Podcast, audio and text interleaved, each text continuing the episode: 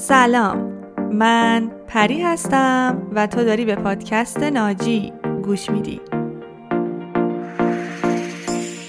اگه یه سری از اتفاقات مدام توی زندگی تکرار میشن و حسهای آزاردهنده تکراری رو تجربه می‌کنی و احساس می‌کنی که مدام عاشق آدمهایی میشی که شخصیتشون شبیه همه و یا ضربای مشابه از آدما می‌خوری و اکثر اوقات توی زندگیت لذت نمی‌بری و توی رنج و عذاب هستی و همچنین توی کارت هم احساس می‌کنی خیلی زیاد شکست خوردی و موفقیت چندانی کسب نکردی حتما حتما این اپیزود رو تا آخر گوش کن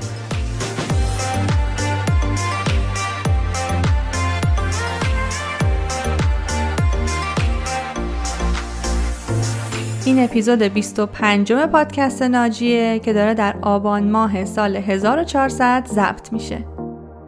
منبع این اپیزود هم کتاب زندگی خود را دوباره بیافرینید نوشته آقای جفری یانگ هستش که نسخه انگلیسیش را هم به اسم Renovating Your Life می‌تونی پیدا بکنی.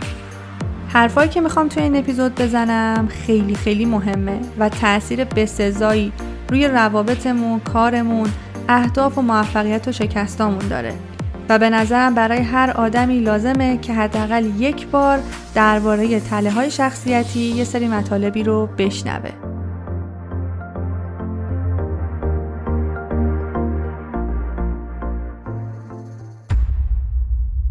حامی مالی این اپیزود سیمیاروم هستش. کار این مجموعه ارائه خدمات روانشناسی به صورت آنلاینه. فقط کافیه بری توی وبسایت سیمیاروم.com و اونجا می‌تونی به کلی از درمانگرها، روانکاوها، روانشناسها و کوچهای تراز اول دسترسی داشته باشی و پروفایل و رزومه کاریشون رو ببینی. و باید بگم که مدیران این مجموعه خیلی توی انتخاب کادرشون و انتخاب روانشناسا سختگیر هستن. به ویژه اگه خودت خارج از ایران زندگی می‌کنی ولی دلت می‌خواد که بتونی با افرادی مشاوره داشته باشی که به زبان فارسی صحبت می‌کنن و با فرهنگ خودمون آشنا هستن سیمیاروم می‌تونه گزینه خیلی خوبی باشه. و یه نکته خیلی خوب درباره سیمیاروم اینه که خیلی از درمانگرانی که با این مجموعه کار می‌کنن خودشون خارج از ایران هستن و یا تجربه مهاجرت داشتن و می‌تونن افراد مهاجر رو بهتر درک کنن. همچنین امکان پرداخت با هر بیمه ای امکان پذیره و اگه بیمت خدمات سلامت روان رو پوشش میده می‌تونی برای هزینه ها ازش استفاده کنی. آدرس سایت و صفحه اینستاگرام سیمیاروم رو هم توی توضیحات این اپیزود گذاشتم که راحت تر بتونی پیداشون کنی.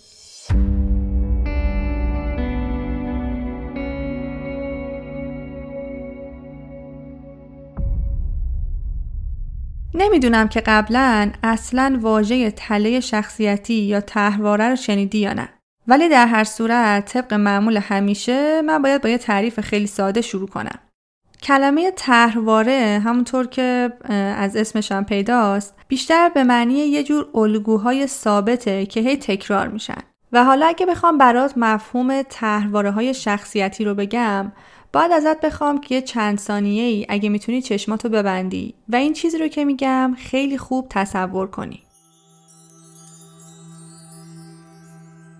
زمانی که ما فقط یه نوزاد کوچولو بودیم و هیچ شناختی از دنیای اطرافمون نداشتیم تازه اون موقع با امتحان کردن و واکنش نشون دادن به یه سری از شناخت ها توی ذهنمون رسیدیم. یعنی از همون نوزادی یاد گرفتیم که چطوری باید رفتار کنیم. اینکه مثلا میفهمیدیم که اگه من گرسنم باشه و گریه کنم احتمالا به هم غذا میدن یا میا منو بغل می‌کنن یا مثلا وقتی من به بقیه لبخند بزنم و ادا در بیارم انگار که بقیه خیلی خوششون میاد و اونا هم لبخند می‌زنن و همدیگر نگاه می‌کنن و رفتارهای محبت آمیزی به من نشون میدن پس از همون دوران نوزادی ذره ذره توی ذهن ما این شکل می‌گیره که اگه من فلان کارو بکنم بقیه بهما واکنش رو به من نشون میدن. و از همون موقع به بعد یک سری تهرواره ها و الگوها توی ذهن ما شکل می‌گیرن. و در واقع انگار ما دیگه بقیه عمرمون رو فقط داریم همون باورها و همون الگوها رو برای خودمون بازآفرینی می‌کنیم. یا اصلا به این فکر کن که موقعی که ما فقط یک سالمون بوده که اصلا نمی‌دونستیم خون یه چیز ترسناکه یا کثیفه یا اصلا باید ازش خوشمون نیاد شاید اگه خودمون واسه اولین بار یه جایی خون می‌دیدیم فکر می‌کردیم که فقط یه آبیه که رنگش قرمزه ولی با یاد گرفتن از واکنش اطرافیان و آدم بزرگای دور و برمون به این نتیجه رسیدیم که خون چیز بدیه. باید ازش بترسیم و احتمالا نشونه یه تهدید و خطریه. چون مثلا احتمالا والدینمون اولین باری که در حضور ما خون دیدن جیغ زدن، ترسیدن، مسترب شدن و یا گریه کردن. و دیگه از اون موقع به بعد واکنش ما نسبت به خون تا آخر عمرمون تکرار همون چیزیه که اولین بار تجربهش کردیم و از همون دوران نوزادیمون ما از طریق همین واکنش ها و کنش ها تونستیم جهان اطرافمون رو درک بکنیم چون خب اولش که به دنیا آمدیم هیچ ادراکی از این جهان نداشتیم پس حالا دیگه احتمالا خودت می‌تونی حدس بزنی که چقدر از این الگوها و تحواره ها از نوزادی تا الان توی ذهن ما شکل گرفته. پس در درجه اول همینجا یاد می‌گیریم که همه طرحواره ها و الگوها بد نیستن. مثلا اینکه واقعا از چیزهای خطرناک بترسیم و یا بدونیم که چه واکنشی باید نشون بدیم قطعا به بقای ما کمک می‌کنه اینکه زنده بمونیم بتونیم جون سالم به در ببریم ولی اگر این تحواره ها و الگوها توی شرایط زندگی عادی موجب درد و نارضایتی و حسهای بد توی زندگیمون بشن بهشون میگیم تحواره های ناسازگار یا در واقع همون تله های شخصیتی که احتمال میدم حداقل یه بار اسم تله های شخصیتی رو شنیده باشی. این تله ها یه جورای شبیه یه عینک منحصر به فردی هستن که هر کدوم از ما دنیا رو باهاش می‌بینیم و حس می‌کنیم و ادراکی که از جهان هستی داریم دقیقا به خاطر همون عینکیه که زدیم. تله های شخصیتی بیشتر شبیه یک کلیشه یا یک اعتقاد خیلی خیلی عمیق هستند که ما نسبت به خودمون، محیط اطرافمون و آدمایی که کنارمون هستن داریم. مثلا کودکی که توی بچگیش یه بار این تجربه رو داشته که ترک شده و والدینش یا سرپرستاش رهاش کردن یه الگویی توی ذهنش شکل می‌گیره که پس همه کسایی که دوستم دارن ترکم می‌کنن. و از اون موقع به بعد خیلی از رنج ها و آسیب هایی که این فرد ممکنه در دوران بزرگسالیش داشته باشه ناشی از همین طرحواره و الگوی ذهنیشه که حالا جلوتر توضیح میدم دقیقا کجاها ما رو به دام خودش میندازه خب حالا سوال جالب اینجاست که این تحواره های ناسازگار که ما بهشون میگیم تله های شخصیتی اصلا چطوری ایجاد میشن توی ذهن ما ماجرا از اینجا شروع میشه که ما در دوران کودکیمون پنج تا نیاز هیجانی اساسی داشتیم که اگه هر کدومش توی بچگی ارضا نشده و یا بیش از حد اندازه ارضا شده یک یا چند تا از این تله ها توی ذهن ما شکل می‌گیره. طبق کتاب جفری یانگ اون نیازها اینا هستن. اولیش نیاز به امنیت و یک دلبستگی ایمن هستش. نیاز دوم نیاز به استقلاله. نیاز سوم برمیگرده به احساس ارزشمندی ما، عزت نفس، اعتماد به نفس و ارتباط ما با دیگران. نیاز چهارم ابراز وجود هستش و آخرین نیاز هم محدودیت های واقع گرایانه و منطقی. خب اولا که همینجا جا داره تو پرانتز اینو بگم که این پنج تا نیاز توی مقاله های مختلف روز دنیا و همچنین توی کتاب های مختلف اسمهای دیگه هم براشون گذاشتن توی بعضی از کتاب ها گفتن ما 5 تا نیاز اساسی داشتیم توی بعضی از کتاب ها گفتن ما 6 تا داشتیم و بعضا حتی اسم نیازها هم یه کوچولو با هم دیگه فرق می‌کنه و یا حتی توی سری از منابع تعداد تله های شخصیتی رو 18 تا میگن بعضی جاها 16 تا میگن و بعضی جاها هم 12 تا میگن ولی من چون دارم طبق کتاب زندگی خود رو دوباره بیافرینید جفری ینگ میگم پس هر چیزی که میگم دقیقا طبق اون کتاب هستش و در واقع از نظر من اینا خیلی هم با هم فرقی نمی‌کنه. مهم اینه که ما بتونیم موضوع تله های شخصیتی رو به خوبی درک بکنیم و بتونیم تله های خودمون رو تشخیص بدیم. و می‌خوام دقیقا از روی نیازها بهت توضیح بدم که هر کدوم از تله ها چجوری شکل می‌گیرن. مثلا اگه یه آدمی توی دوران کودکی یا نوزادیش اون احساس امنیت اولیه و اون دلبستگی ایمن رو در واقع از والدینش و سرپرستاش نگیره و این نیازش ارضا نشه خیلی احتمال داره که در اون فرد تله رها شدگی و یا ترد شدگی شکل بگیره و این اتفاق می‌تونه به شیوه های مختلفی بیفته. مثلا زمانی که نوزاد داره گریه می‌کنه و والدینش بهش اهمیتی ندن و این اتفاق چندین بار تکرار بشه دقیقا این تحواره توی ذهن نوزاد شکل می‌گیره که من دوست داشتنی نیستم و کسی به من اهمیت نمیده و این افراد منو ترک کردن. و یا حتی می‌تونه واقعا نوعی از ترک کردن و یا رها کردن بچه باشه. اینکه حالا یهو به یه مسافرتی برن و یا یه اتفاق بیفته که یکی از والدین به صورت ناگهانی بچه رو ترک بکنه. و این تله می‌تونه توی ذهنش شکل بگیره. و زمانی که بزرگ میشه همیشه میترسه که عزیزانش رو از دست بده و همیشه این ترس از تنهایی رو همراه خودش داره. به ویژه برای کسایی که خیلی دوستشون داره و بهشون نزدیکه. حالا همین ارضا نشدن نیاز و امنیت و دلبستگی ایمن می‌تونه موجب ایجاد شدن یه تله دیگه هم بشه که بهش میگن تله بیاعتمادی یا بدگمانی یعنی فرد مدام احساس بیاعتمادی نسبت به دنیا، محیط اطرافش و آدمها داره. اینکه همش تو ذهنش اینه که بالاخره این آدما از من سوء استفاده می‌کنن. حتما یه نیت بدی دارن. یه روزی بالاخره به من ضربه می‌زنن و یا حتی ممکن این حس رو داشته باشه که همه آدما بهش ضربه زدن. و همونطور که گفتم این تحواره به این علت توی ذهن ما شکل می‌گیره که نیاز ما به امنیت و یا همون دلبستگی ایمن توی بچگیمون ارضا نشده. یا اینکه مثلا اینکه از اعضای خانواده همیشه بهمون به تاکید می‌کرده که نباید اصلا به غریبه ها اعتماد کنیم چون ممکنه که بهمون به ضربه بزنن. و همینجا قبل از اینکه بخوام تله بعدی رو برات توضیح بدم یه نکته خیلی مهمی می‌خوام بهت بگم که موجب بشه قضیه رو بیشتر درک بکنی. ما آدم ها وقتی که یک یا چند تا از این تله های شخصیتی رو داریم به روش های مختلفی باهاشون روبرو میشیم. یعنی ممکنه که دو نفر هر جفتشون تله رها شدگی یا همون ترد شدگی رو داشته باشن ولی واکنش های مختلفی نشون بدن. و طبق چیزی که جفریانگ توضیح داده ما سه مدل واکنش در برابر تحواره هامون داریم. یک تسلیم دو فرار و سه جبران افراطی. به طور مثال همین الان تو ذهنت سه تا آدم رو تصور کن که هر سه تاشون تله رها شدگی توی ذهنشون فعاله. فرد شماره یک واکنشش تسلیمه.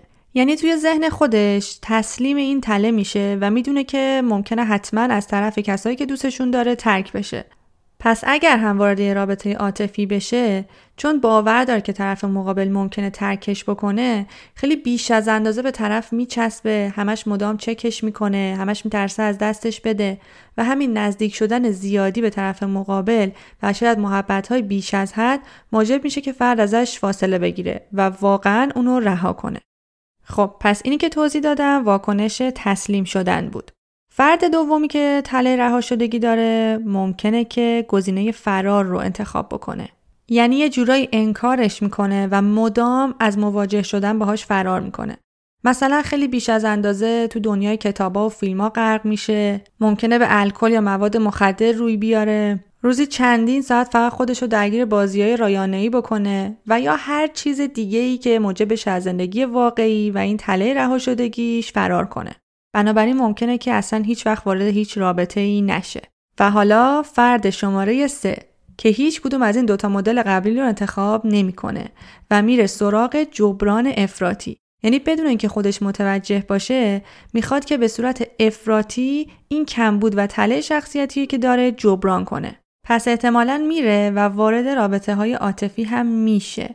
اما از اون دسته از آدمایی میشه که همیشه انگار چند نفر دیگر رو هم تو آب نمک نگه داشته که اگر طرف مقابل خواست ترکش کنه سریع بتونه یه جایگزینی براش پیدا کنه. و حتی تو بعضی از موارد اگه فقط یه ذره احساس ناامنی توی رابطه بکنه خیلی زودتر طرف مقابلش رو ترک می‌کنه قبل از اینکه اون بخواد ترکش کنه. خب پس من همینجوری که دارم بقیه تله های شخصیتی رو توضیح میدم لابلاش واکنش ها رو هم میگم که ممکنه تسلیم، فرار و یا جبران افراطی باشه. و خودت هم سعی کن دقت کنی به اعمال و رفتارهای خودت و ببینی که تو بیشتر به کدوم از این چیزهایی که توصیف می‌کنم شبیه هستی. یکی دیگه از طرحواره ها اسمش هست تله نقص و شرم. اگه توی کودکی و نوجوانی احساس نیاز ما به عزت نفس و داشتن روابط خوب با دیگران ارضا نشه تله نقص و شرم یا همون بیارزشی شکل می‌گیره. اینکه مثلا توی دوران کودکی هر موقع که تو خونه مشکلی پیش می اومده تو رو سرزنش می‌کردن و یا خیلی با بقیه همسن و سالات مقایسه می شدی یا مدام احساس می کردی که موجب سرفکندگی و ناامید کردن پدر مادرت شدی. یا مثلا به هر دلیلی بقیه همسن و سالا و بزرگترا تو رو توی جمعای خودشون راه ندادن و تو از همون موقع این احساس رو پیدا کردی که پس من حتما کافی نیستم حتما نقصی دارم حتما بیارزشم و باید بابت شرمگین باشم. و کسی که دچار این تله باشه مدام توی زندگی احساس می‌کنه کافی نیست خواستنی و دوست داشتنی نیست.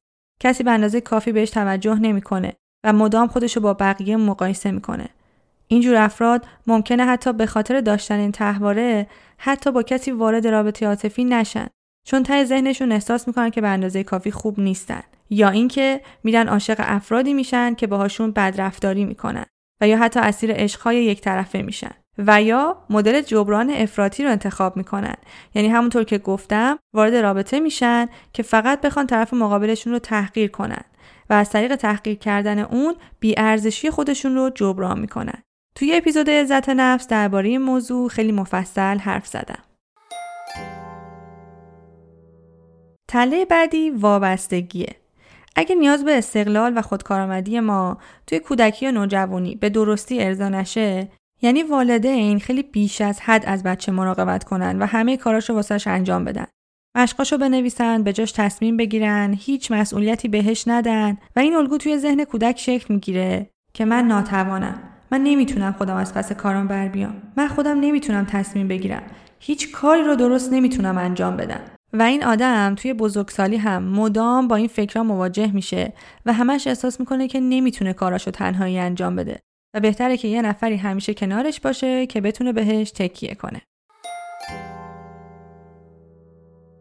اگر از مخاطبین وفادار ناجی باشی، تله بعدی رو که می‌خوام بگم قطعا خیلی برات آشناست. تله معیارهای سختگیرانه یا همون کمال طلبی منفی که یه اپیزود هم براش قبلا داشتیم.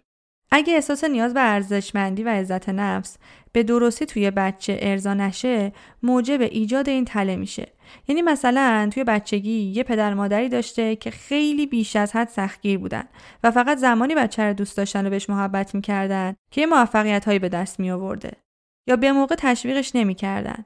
مثلا اگه نمره 19 می‌گرفته لایقش تشویقی نبوده و فقط باید 20 می‌شده. یا اینکه همیشه توقعات بالایی از بچه داشتن. اینکه تو همه مسابقه ها اول بشه برترین دانش آموز کلاس بشه معدب ترین بچه فامیل باشه. و این تحواره برای همیشه توی ذهن فرد شکل می‌گیره که پس من هیچ وقت به اندازه کافی خوب نیستم و همیشه باید کلی تلاش کنم تا بقیه منو دوست داشته باشن. من حق ندارم اشتباه کنم و در واقع دوچار یه شخصیت وسواسی میشه که مدام می‌خواد بهترین باشه و همیشه یه خطکش دستشه و خودش و دستاوردهاشو با بقیه مقایسه می‌کنه. می‌خواد توی همه چیز بهترین باشه. تایید همه رو بگیره تا ثابت کنه که خوبه و ارزشمنده. و معمولا توی این مسیر احتمال داره که خودش رو از بین ببره و فشار زیادی رو همیشه روی خودش بذاره برای به دست آوردن پول بیشتر، پوزیشن بهتر و یا گرفتن تایید و تحسین بقیه. و بالاخره یا خودش و سلامتیش قربانی میشه و یا با سختگیری بیش از حد اطرافیانش رو هم آزار میده چون می‌خواد همه چیز بهترین باشه. اما یادمون باشه که ما فارغ از دستاوردها و موفقیت هامون همیشه ارزشمندیم. تله بعدی که خیلی هم توی فرهنگ ایرانی شایعه اسمش هست اطاعت یا ایثار. اگر یه بچه ای موقعی که یه کاری رو مطابق میل والدینش انجام نمی‌داده پدر مادرش تهدیدش می‌کردن تنبیهش می‌کردن و یا عصبانی می‌شدن و یا اینکه همیشه با نظراتی که بچه می‌داده مخالفت می‌کردن محبتشون رو ازش دریغ می‌کردن و بهش اجازه ابراز وجود نمی‌دادن این تله معمولا توی بچه شکل می‌گیره یا حتی مثلا توی دوران نوجوانیشون خیلی از والدین به صورت افراطی درباره مشکلات خودشون با اون نوجوان حرف می زدن و اون همیشه باید نقش یه همدل و شنونده رو بازی می کرده. و توی همچین شرایطی همون تحواره ایثار یا اطاعت توی ذهن اون بچه یا نوجوان شکل می‌گیره. و این فکرها رو با خودش می‌کنه که اگه من مطابق میل بقیه رفتار نکنم ترد میشم. همش نگرانم کسی نکند دستم ناراحت بشه. همش مراقبم نکنه دعوا بشه نکنه بحث بشه. از اختلاف نظر میترسم و همش می‌خوام که بقیه راضی باشن و نیازهاشون رو ارضا کنم. حتی به قیمت اینکه نیازهای خودم برآورده نشه. این افراد معمولا خیلی به دیگران اجازه میدن که زندگیشون رو کنترل کنن و همچنین هم توی ذهن خودشون این حس دارن که خیلی آدمای خوب و فداکارین چون به دیگران خیلی بیشتر از خودشون اهمیت میدن. و حتی تو بعضی موارد اگر خودشون رو توی اولویت بذارن احساس عذاب وجدان می‌کنن و عموما اصلا نمی‌تونن نه بگن.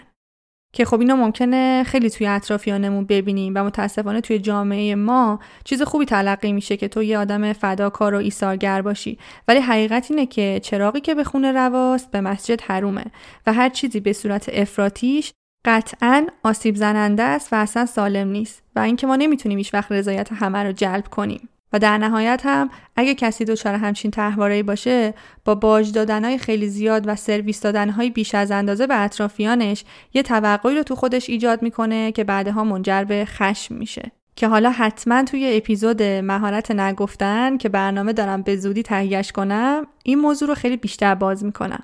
می‌دونم که موضوع تله ها واقعا سنگین و عمیقه و حتی شاید لازم باشه که این اپیزود رو چند بار گوش بدی تا خوب متوجهش بشی. و بهت پیشنهاد می‌کنم که اگر احساس کردی لازمه حتما این کارو بکنی. و الان هم بریم یه موزیک بشنویم که یه کمی مغزمون استراحت بکنه برای بقیه تله ها خب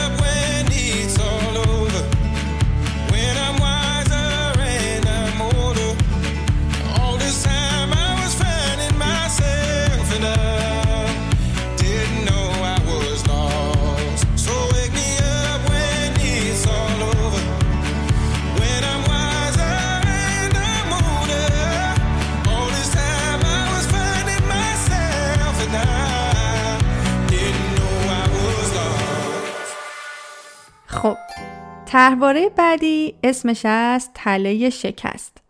و زمان ایجاد میشه که فرد یه پدر مادری داشته که همش ازش انتقاد می‌کردن. و همیشه می‌گفتن تو احمقی تو خنگی تو کودنی. بازم که شکست خوردی بازم باختی. یا مثلا والدین یا خواهر برادرای بزرگتر انقدر خودشون موفق بودن که اون کودک یا نوجوان به این نتیجه رسیده که یه شکست خورده است و هیچ وقت نمی‌تونه مثل اونا باشه. یا حتی می‌تونه علتش این باشه که توی مدرسه مثلا توی درس یا یه ورزشی به اندازه کافی موفق نبوده و همیشه احساس می‌کرده که از بقیه پایینتره و شکست خورده. یا یه مورد دیگهش می‌تونه کسایی باشه که توی بچگی مهاجرت کردن حالا از شهری به شهری یا از کشوری به کشور دیگه و همیشه احساس کردن که از آدمهای اون شهر یا کشور مقصد پایینتر هستن. حالا به واسطه لهجهشون، وضع مالیشون و یا خیلی از مسائل دیگه. کسایی که با این تحوار بزرگ میشن عموما توی ذهن خودشون همیشه خودشون رو یه شکست خورده می‌دونن و حتی خیلی وقتا اصلا تلاشی برای موفقیت نمی‌کنن. چون ته ذهنشون اینه که فایده ای نداره. خب من که آدم شکست خوردم. اینا معمولا اونایی میشن که میرن یه کارایی رو انتخاب می‌کنن که خیلی از سطح توانمندیاشون پایین تره مثلا طرف فوق لیسانس برق قدرت داره ولی میره توی کار خیلی معمولی و بی ربط برشتش کار پیدا می‌کنه که درآمدش هم خیلی پایینه. یا مثلا کسایی که خیلی رشته و شغل عوض می‌کنن و همش هم احساس می‌کنن توی همش شکست خوردن خب یادت گفتم یکی از اون نیازهای اساسی ما توی بچگی داشتن محدودیت های سالم، واقع گرایانه و منطقی بود. اگه والدینی محدودیت های کمی واسه بچه در نظر بگیرن و یا به قول خودمونی بچه رو لوسبار بیارن تله استحقاق یا حق طلبی می‌تونه توی اون بچه شکل بگیره. فرزن هر موقع که بچه یه چیزی رو بخواد بودو بودو براش آماده کنن. انگار که همه گوش به فرمانش هستن. و یا هر اسباب بازی رو هر موقع که خواست براش بخرن. و خیلی نظم خاصی رو برای خوابیدنش و غذا خوردنش ایجاد نکنن. و یه جورایی هیچ مسئولیتی رو هم روی دوش بچه نذارن. و حتی اگه یه موقع کار اشتباهی هم انجام بده والدین نه تنها اینکه گوش زد بهش نکنن تازه بیشتر هم قربون صدقش برن. و اون کودک به این باور می‌رسه که پس من هر کاری که دلم بخواد می‌تونم انجام بدم و همه هم باید به حرف من گوش بدن. و تله استحقاق یا همون اصطلاحا حق طلبی یا بزرگمنشی توی طرف شکل می‌گیره که احساس می‌کنه یه تافته جدا بافته است. هر چی که می‌خواد رو باید به دست بیاره و می‌تونه به دست بیاره. افرادی که با این الگو بزرگ میشن یه جورایی انگار هیچ محدودیتی توی ذهنشون ندارن و همیشه خودشون یه آدم خاص می‌بینن و فکر می‌کنن که می‌تونن هر قانونی رو حتی بشکنن و به چیزای خیلی خیلی دست نیافتنی دست پیدا کنن. چون خودشون رو یه آدم خاص می‌بینن که یه برتری هایی نسبت به بقیه داره. یعنی خودمونیش میشه یه حالت های خودشیفتگی. و حتی بعضا اگه یه ذره بهشون بیتوجهی بشه سریع از کوره در میرن و می‌خوان همه چیز رو تحت کنترل و به سلطه خودشون در بیارن. و یا حتی به حالت خیلی بیپروا گونه ای با بقیه رفتار می‌کنن. یعنی اینکه یه فرد بالغه ولی اصلا کنترلی روی رفتار و احساسش نداره و توی هر لحظه فقط کاری رو می‌کنه که دلش می‌خواد انجام بده. بدون توجه به اینکه رفتارش ممکنه زشت، بیادبانه و یا آزاردهنده باشه. تله بعدی آسیب پذیریه. اینکه طرف مدام احساس می‌کنه که یه مصیبت و بدبختی قرار سرش بیاد ورشکست بشه بی پول بشه مریض بشه عزیزانش رو از دست بده یه تصادفی بکنه یه خطری زندگیشو تهدید کنه و معمولا سرچشمه شکلگیری این تله اینه که شاید والدین بیش از اندازه نیاز اون بچه نسبت به امنیت و دلبستگی ایمن رو ارضا کردن. به طور مثال تا بچه یه عدسه ساده کرده کلی نگران شدن شیون و زاری کردن بچه رو بردن دکتر و بیمارستان و و یا اینکه همیشه بیش از حد ازش مراقبت کردن یا حتی خودشون آدمایی بودن که یه سری ترسا و فوبیاها رو تو زمینه های مختلف داشتن و همه اونها رو به بچه منتقل کردن مثل ترس از مریضی، فقدان عزیزان، میکروب و بیماری و دکتر و جراحی و ورشکستگی و بیکار شدن و هزار تا چیز دیگه. و یا حتی یکی از ریشه هاش می‌تونه این باشه که یک بچه واقعا یه اتفاق بدی رو توی دوران کودکیش تجربه کرده باشه. مثلا از دست دادن یکی از عزیزان توی زلزله، سیل، یه تصادف شدید و یا اینکه کشته شدن کسی توی تصادف. و معمولا بچه هایی که دچار تله آسیب پذیری میشن توی بزرگسالی هم دقیقا باز هم همین فکرها رو دارن. یعنی شاید دیگه هیچ اتفاق بدی هم زندگیشون رو تهدید نمی‌کنه ولی اونا دائما دارن با این فکرها زندگی می‌کنن ترس از بیماری بیپولی و اینکه همه این ترسا موجب میشه توی زندگی نتونن ریسک کنن نتونن اون پیشرفت لازم رو بکنن. حتی گاهی بعضیشون مسافرت نمیرن چون میترسن تصادف کنن یا مثلا مریض بشن. از هر چیزی میترسن حتی قطار آسانسور هواپیما و در واقع میشه گفت که خیلی از لذتهای زندگی رو تجربه نمی‌کنن. و این موضوع ها نه تنها خودشون رو آزار میده بلکه روی اطرافیانشون هم تاثیر می‌ذاره. و به علت این نگرانی های افراطی ممکنه دیگران ازشون فاصله بگیرن. و در کل این موضوع رو یادمون باشه که ریشه خیلی از اختلالات روانی مثل افسردگی، استراب، استرس شدید، شخصیت مرزی، پنیکتک و حملات ترس و خیلی از موارد دیگه می‌تونه دقیقا یک یا چند تا از این تله های شخصیتی ما باشه که بهشون آگاه نیستیم و اونا داره اون زیر تاثیر منفی خودش رو می‌ذاره ولی از طریق این نشونه ها خودش رو بروز میده. تله بعدی محرومیت هیجانیه و یا همون کمبود عاطفی. در واقع آدمای بزرگسالی که نمی‌تونن احساساتشون رو بروز بدن. معمولا احساس می‌کنن که کسی درکشون نمی‌کنه. خودشون رو جدا افتاده از بقیه می‌بینن. اگه باشون هم کلام بشی همیشه از این قور می‌زنن که هیچ وقت تو زندگی کسی رو نداشتم که عاشقش باشم و به هم اهمیت بده. هیچ کس نیست که احساساتمو بفهمه. بیشتر اوقات تنها. این الگو معمولا به خاطر این توی فرد شکل می‌گیره که یکی از والدین به خصوص مادر رفتار سردی با بچه داشته یا فرزن اگر بچه می‌خواسته احساساتش رو بروز بده به هر دلیلی سرکوب می‌شده اینکه مثلا والدین سرشون شلوغ بوده وقت نداشتن حوصله نداشتن یا با خودشون فکر کردن خب حالا اینکه بچه است نمی‌فهمه. ولی خب اون کودک همه این موضوعات رو درک کرده و این تحواره برای شکل گرفته که پس احساسات من معتبر نیستن و جدی گرفته نمیشن. و دیگه خودش تصمیم می‌گیره که تا آخر عمر احساساتش رو بروز نده. و در واقع اینجا نیاز به خود ابرازگری در کودک ارضا نشده. یه مثال خیلی ملموسش تو این زمینه که متاسفانه تو فرهنگ ما خیلی دیده میشه اینه که به پسر بچه ها میگن گریه نکن مرد که گریه نمی‌کنه پاشو پاشو خودتو جمع کن از این حرفا نزن زشته. و متاسفانه این جمله ها خیلی خیلی آسیب زاست و می‌تونه سرچشمه خیلی از کمبودهای عاطفی باشه. و همین افراد بعدها تو بزرگسالی تو رابطه هاشون به شدت به مشکل می‌خورن. چون نمی‌تونن خودشون و احساساتشون رو بروز بدن. و از طرفی هم مدام از اطرافیانشون شاکی هستن چون احساس می‌کنن که درک نمیشن. و آخرین تله شخصیتی که قرار راجبش صحبت کنیم اسمش هست انزوای اجتماعی و یا همون محرومیت از اجتماع. اگه تو مهمونی ها و دور همیایی که دعوت میشی یکم بیشتر دقت کنی می‌بینی افرادی هستن که شاید اصلا با بقیه اونقدر گرم نمی‌گیرن. همش یه گوشه نشستن واسه خودشونو به یه کاری خودشونو مشغول کردن. خیلی به آدمای دیگه نزدیک نمیشن. یا حتی توی موقعیت های اجتماعی مسترب میشن. ولی خب معمولا ما که اونا رو از بیرون می‌بینیم شاید فکر کنیم که طرف داره خودشو می‌گیره. ولی در حقیقت ممکنه که تحواره انزوای اجتماعی توی اون فرد شکل گرفته باشه. مثلا توی بچگی یا نوجوانیش خیلی از اون اجتماعاتی که توش می‌تونسته حضور داشته باشه ترد شده. مدرسه، کلاسایی که می‌رفته، بقیه بچه های فامیل و این ترد شدگی می‌تونسته به واسطه وضعیت فیزیکیش باشه. مثلا چاقی یا لاغری زیاد، قد زیادی بلند یا قد زیادی کوتاه، کسایی که جوشای زیادی روی صورتشون داشتن یا حالا یه نقص جسمی توی بدنشون بوده که نمی‌تونستن مثل بقیه یه سری از فعالیت ها رو انجام بدن. یا حتی کسایی که از نظر ذهنی یه تفاوتهایی با بقیه داشتن. مثلا توی درس و مدرسه کند بودن، توی یادگیری ضعف داشتن یا خیلی بیش از حد درس میخوندن، به قول خودمون خرخون بودن که این موجب می‌شده که بقیه بچه ها اونقدری باهاش صمیمی نشن. یا مسائل دیگه مثل لکنت زبان و لحجه داشتن و مشکلات عاطفی. و خب از اون زمان به بعد این تحواره توی ذهن اون فرد شکل می‌گیره که پس هیچکس منو دوست نداره. من از بقیه پستر و پایینترم و کسی دلش نمی‌خواد که با من توی گروه باشه.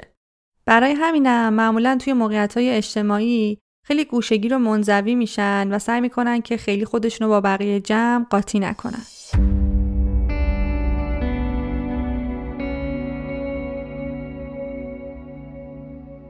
خب تا اینجا سعی کردم به طور مختصر درباره هر کدوم از تله ها یه توضیحی بهت بدم. حالا بریم سراغ قسمت گپ و گفت خودمونی این اپیزود که یه مهمون ویژه داریم و می‌خوایم درباره تله ها اطلاعات بیشتری به دست بیاریم و چند تا سوال ازشون بپرسیم. مهمون ویژمون جز اولین کسانی بودند که توی ایران تحواره ها رو به زبان ساده برای مردم آموزش دادن. خانم دکتر مونا چراقی روانشناس بالینی و زوج درمانگر عضو هیئت علمی سابق دانشگاه شهید بهشتی و دارای مدرک رسمی هیجان مدار از ICEEFT کانادا. همچنین ایشون از اعضای کادر درمانی مجموعه سیمیاروم هم هستند خب بریم که مصاحبه ای که با خانم دکتر چراقی داشتم رو بشنویم.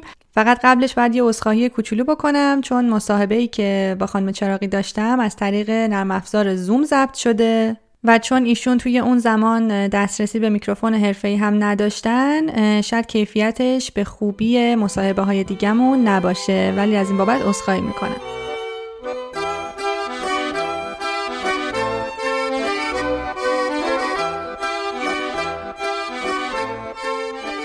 سلام خانم چراقی خیلی ممنون از اینکه دعوت منو قبول کردیم و خوشحالم که اینجا هستین و قراره برای من و مخاطبین پادکست ناجی در خصوص تله ها صحبت بکنین.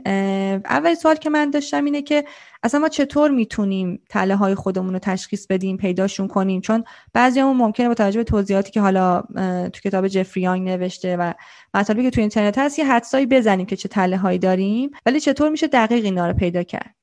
سلام پری جان به شما و به مخاطبای عزیز این پادکست. منم خوشحالم که اینجا هستم در مورد تله های زندگی و تحوارها که شما دارین این پادکست رو می‌سازین. آره به قول شما مهمترین منبعی که آدم ها بهش رجوع می‌کنن کتاب جفری تو خود این کتاب یه سری آزمون های خودسنجی گذاشته شده که به شما توصیه میشه قبل از اینکه این کتاب رو مطالعه بکنین اول به اون آزمون ها پاسخ بدین و یه مقیاس هایی هم گذاشته که اگه نمره شما مثلا توی این دست از سوالات از این حد بالاتر بود احتمال زیاد شما درگیر یک تحواره خاص یا اصطلاح ساده تر یه تله زندگی خاص هستین.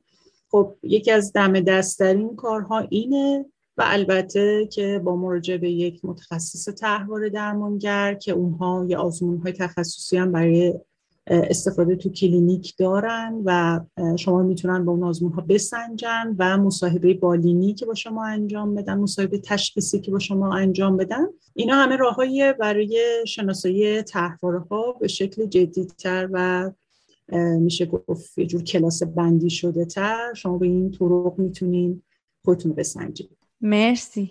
خیلی ممنون. بله کاملا درسته. من حالا سعی می‌کنم که یه سری از این تست های آنلاین هم که وجود داره رو لینکش رو برای مخاطبا بذارم توی کانال تلگرام که اگر مایل بودن تستا رو بزنن و یا حتی پیش درمانگرا مراجعه بکنن که اونجا اصلا بتونن به در واقع ریسورس های خیلی علمی و دقیق تر این تستا دسترسی داشته باشن.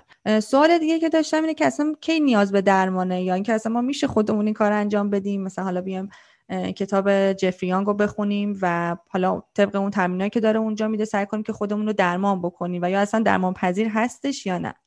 خب سوال شما خیلی سوال خوبیه ولی پاسخ ساده و کوتاهی نداره. من سعی می‌کنم هرچه مختصرتر به این سوال مفصل شما پاسخ بدم.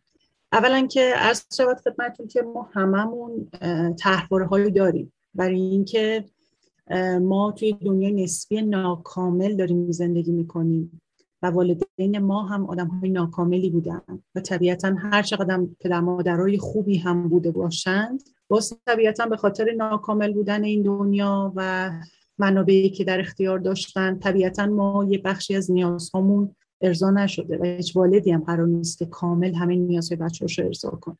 به خاطر همین همه ما کم و بیش هایی داریم. فقط تفاوتمون تو شدت این تحواره ها اکتیو بودن این تحواره ها در زمان حال و وسعتی که از زندگی ما رو اشغال کردن این تحواره ها ما با هم دیگه فرق می‌کنیم بسته به اینکه ما چقدر از نظر ارزای نیازهای اون پنج نیاز اساسی که حدس می‌زنم شما در موردش حتما صحبت کردیم برای مخاطبین اون پنج دسته از نیازها هر چقدر بیشتر ما مخدوش شده باشه ارزای اون نیازهامون طبیعتا آسیب های بیشتری خوردیم تو اون حوزه و تحواره های بیشتری رو تو اون حوزه پرورش دادیم تو خودمون. بنابراین در مورد مواردی که شدت این آسیب ها زیاد بوده و دوران کودکی سختی رو پشت سر گذاشتیم والدین غیبت های جدی داشتن آسیب های جدی به فرزندانشون وارد کردن بچه ها دچار یه تراماهای جدی شدن مثلا مثل مرگ والدین یا مثلا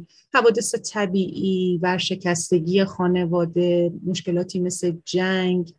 وقتی که اینها یا تعرض های جنسی یا سوء استفاده های جسمانی که از اونها شده و بدرفتاری های روانی که باشون شده. هرچند این آسیب ها جدیتر بودن احتمالا ما تحقیل های جدیتر و شدیدتری رو هم پرورش دادیم تو خودمون.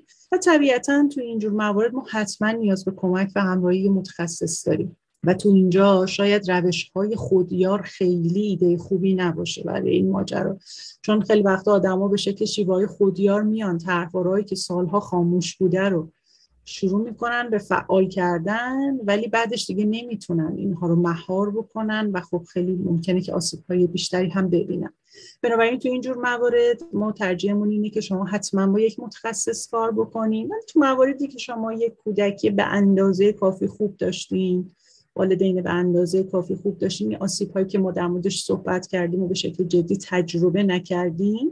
و یه زندگی از نظر یه بزرگسال میشه گفت در حد متوسط به بالا داریم تو حوزه هایی که لازمه. مثلا اینکه از نظر شغلی تقریبا تونستین به یه جای متناسب با سنتون و شرایطتون برسین از نظر روابط عاطفی تونستین این کار رو بکنین. تو اینجور جاها خب خوندن این کتاب و استفاده از تمریناشو و این موارد می‌تونه خیلی ایده خوبی باشه. برای اینکه خودمون رو تو این حوزه ارتقا بدیم. دقیقا. خیلی ممنون. مرسی که انقدر قشنگ و واضح تو این تایم کم بهمون توضیح دادین. و در خصوص بخش اول صحبتتون که گفتین که به هر جهت ما هر تو هر خانواده که بزرگ شده باشیم یه تعدادی از این تله ها رو ممکنه داشته باشیم. دارم می‌خواست خودم هم واقعا اینجا اضافه بکنم که همه ما همونطور که خانم لوئیس هی تو کتاب شفای زندگی میگه قربانیان قربانیان هستیم. یعنی پدر مادرای ما هم هر چقدر که تلاش کرده بودن که واقعا بهترین خودشون باشن قطعا یه سری کمبودای آگاهی داشتن قطعا خودشون تله هایی داشتن که اونا رو به صورت ناخودآگاه قطعا به ما منتقل کردن ولی خب ما نمی‌تونیم از دست اونها عصبانی باشیم. چون برجرد این چرخه که تو کل دنیا وجود داره و ما فقط بهتره که حالا سعی کنیم روی کاسته خودمون تمرکز کنیم و سعی کنیم که خودمون رو بهتر کنیم.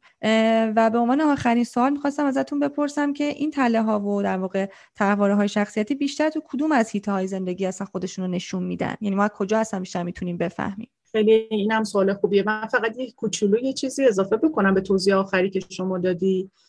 اینی که گفتیم ما خودمونم حاصل تربیت والدینی هستیم که اونا هم شاید قربانی نسای قبل بودن و شاید بهتر از اونها عصبانی نباشیم. فقط می‌خوام بگم عصبانی بودن اشکالی نداره. اتفاقا نیروی خشم می‌تونه به ما کمک کنه خشم سالم می‌تونه به ما کمک کنه که خودمون رو نجات بدیم برای اون کودک آسیب خورده. خودمون کاری بکنیم.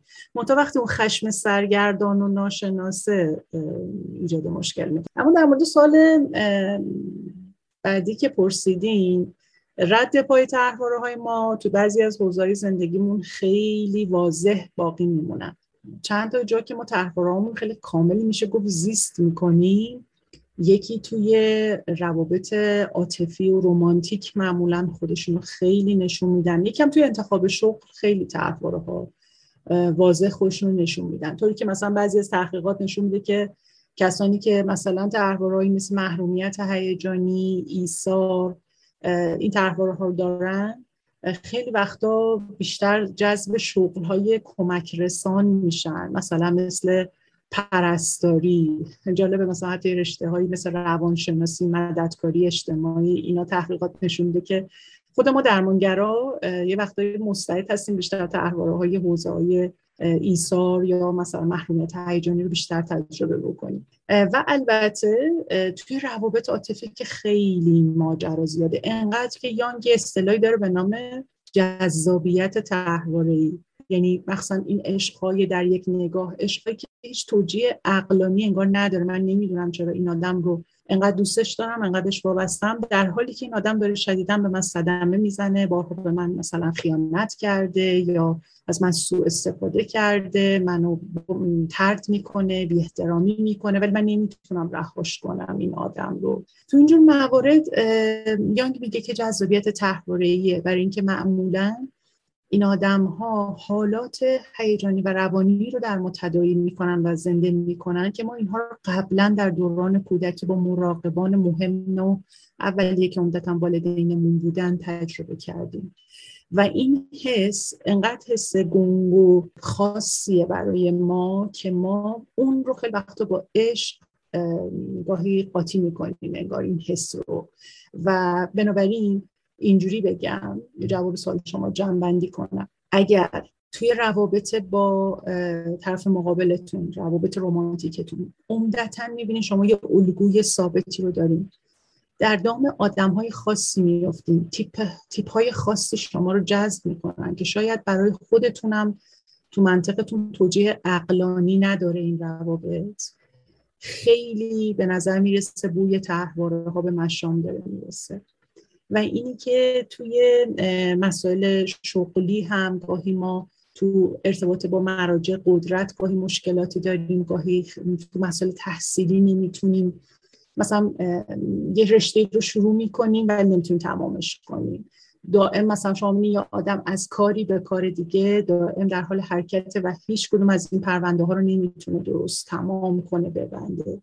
اینا همه به نوعی می‌تونه زنگ خطری باشه که شاید بد نباشه که یه سری به کتاب جفریان یا منابع آموزشی مثل این پادکست رو بزنیم و یه بار خودمون رو چک کنیم. دقیقا دقیقا. خیلی ممنون واقعا. خیلی ممنون از توضیحات واضح و شفافی که دادیم. پس تو دو تا از های زندگی خیلی تله ها ممکنه که در واقع به ما آسیب بزنه. تو زمینه شغلی و تو زمینه روابط که البته من خودم همینو خیلی زیاد هم خودم تجربه کردم هم توی اطرافیان دیدم هم توی مراجعین دیدم. البته خب حالا کار کوچ ها اصلا نیستش که توی زمینه درمان ورود بکنن ولی خب خیلی اینو به وضوح دیدم که دقیقا میرن جذب شخصی میشن که حتی خودشون هم دارن تو رابطه آسیب می‌بینن ولی چون به دلایلی اون ارزای همون الگوهای کودکیشون رو براشون تداعی می‌کنه توی اون رابطه میمونن. ولی امیدوارم که حالا با این محتواهایی که در واقع حالا ساخته میشه و توی به صورت مجازی توی اینترنت هست یا با کتابایی که می‌تونیم تهیه بکنیم بخونیم و مراجعه به درمانگرهایی که توی این زمینه ها تخصص دارن سعی کنیم یه مقداری حداقل آگاهیمون رو ببریم بالا روی تحواره هامون کار بکنیم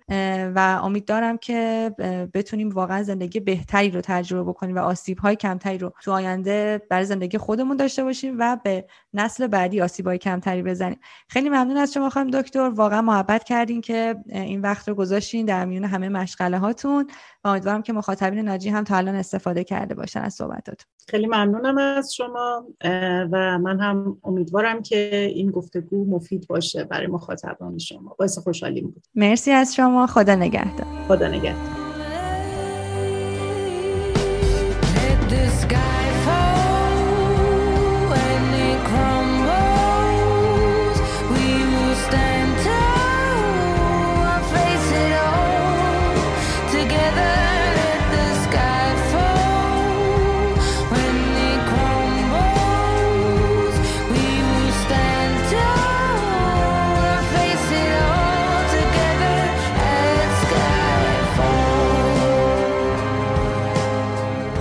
امیدوارم که صحبت ها برات مفید بوده باشه. و چند تا از نکته های مهمی که توی صحبتمون داشتیم این بود که باید بدونیم توی روابطمون و شرایط شغلیمون دقت کنیم و ببینیم کجاها هستش که یه سری فکرها و رفتارهای تکراری داریم و های مشابهی رو تجربه می‌کنیم. چون دقیقا همون جاهاست که می‌فهمیم ممکنه درگیر یک یا چند تا از این تله ها باشیم. و حالا اگه بخوام یه جنبندی بکنم همه ما از دوران کودکی و نوزادی پنج تا نیاز احساسی هیجانی داشتیم که اگه هر کدوم از اون نیازها به اندازه کافی ارضا نشده و یا بیش از حد ارضا شده موجب شکلگیری یکی از این تحواره ها تو ذهن ما شده. یعنی به عبارت ساده تر تجربیاتی که در کودکی و نوجوانیمون داشتیم موجب شکلگیری باورهایی میشه و بعد اون باورها الان دارن زندگی ما رو هدایت می‌کنن. یعنی من با اینکه الان بزرگ شدم و اینکه حتی شاید دیگه با والدینم زندگی نکنم و هیچ کدوم از همکلاسی های دوران دبستانم توی زندگیم نباشن ولی من هنوز دارم با اون باورها و با اون صداها زندگی می‌کنم و مدام همون گفتگوهای ذهنی رو با خودم دارم. به خصوص چون این تله های شخصیتی اونقدری عمیق توی روان ما نهادینه شدن که یه جورایی اصلا بخشی از هویت ما هستن و خیلی از جاها به جای اینکه ما از روی منطق و بالغانه تصمیم بگیریم و رفتار کنیم از روی تله هامون واکنش های هیجانی نشون میدیم و دقیقا مثل همون بچه سه ساله پنج ساله یا هفت ساله رفتار می‌کنیم. کاملا کودکانه و از روی هیجان و دقیقا همون حسایی رو تجربه می‌کنیم که اون زمان تجربه کردیم. یعنی با اینکه بزرگ شدیم مثلا اگه توی محیط کارمون احساس کنیم که از سمت همکارامون ترد شدیم لجبازی می‌کنیم تنبیه می‌کنیم قهر می‌کنیم از جمع فاصله می‌گیریم. و جوری هم که جفری یانگ توصیف کرده بود ما هر کدوم در مقابل این تله ها واکنش های مختلف نشون میدیم. تسلیم فرار و جبران افراطی. و اگه دقت کنی شاید اینو زیاد دیده باشی که معمولا آدما میرن با کسی ازدواج می‌کنن که یا خیلی خیلی شبیه به پدر یا مادرشونه یا اینکه یک شخصیتی کاملا متضاد و مخالف با اونها رو داره. و دقیقا همینجاست که می‌تونیم رد پای تسلیم و یا جبران افراطی رو توی واکنش هامون ببینیم. و همونطور که خانم چراقی هم گفتن همه ما حداقل یک یا چند تا از این تله ها رو داریم. فقط شدتش و وسعتش توی زندگیمون فرق می‌کنه. مثلا یکی از تله های بارز خود من معیارهای سختگیرانه هستش. واسه همینم همیشه تولید اپیزودها و یا تولید پستای اینستاگرام خیلی از من زمان می‌گیره. چون شاید گاهی زیادی سختگیری می‌کنم. برای edit موزیک گذاری یا حتی مثلا متن این اپیزود رو سه بار نوشتم و ریختم دور تا بالاخره اونی بشه که می‌خوام. ولی دارم سعی می‌کنم که روی خودم کار کنم و یکی از چالش هایی که برای خودم گذاشتم اینه که طبق درخواست شما اپیزودهای بیشتری رو طی دو ماه آینده منتشر کنم و کمتر سختگیری نشون بدم. و اینم بگم که کتاب جفری یانگ همون تله های شخصیتی چیزی حدود 400 صفحه است و حتی بیشتر. و قطعا من نمی‌تونستم همه مطالب رو توی یه دونه اپیزود جا بدم. حتی خواستم دو تا اپیزودش کنم اما دیدم شاید اگه همش یک جا باشه درکش راحت تر بشه. ولی پیشنهاد میدم که یک دفعه دیگه هم این اپیزود رو گوش کنی و همچنین حتما منابع تکمیلی دیگر رو هم مطالعه کنی تا خوب موضوع رو درک کنی. منم سعی می‌کنم تا جایی که می‌تونم برای اون تله هایی که خیلی تو فرهنگ ما در واقع رایج تره محتوای بیشتری تولید کنم. همچنین تئوری انتخاب رو یادمون نره.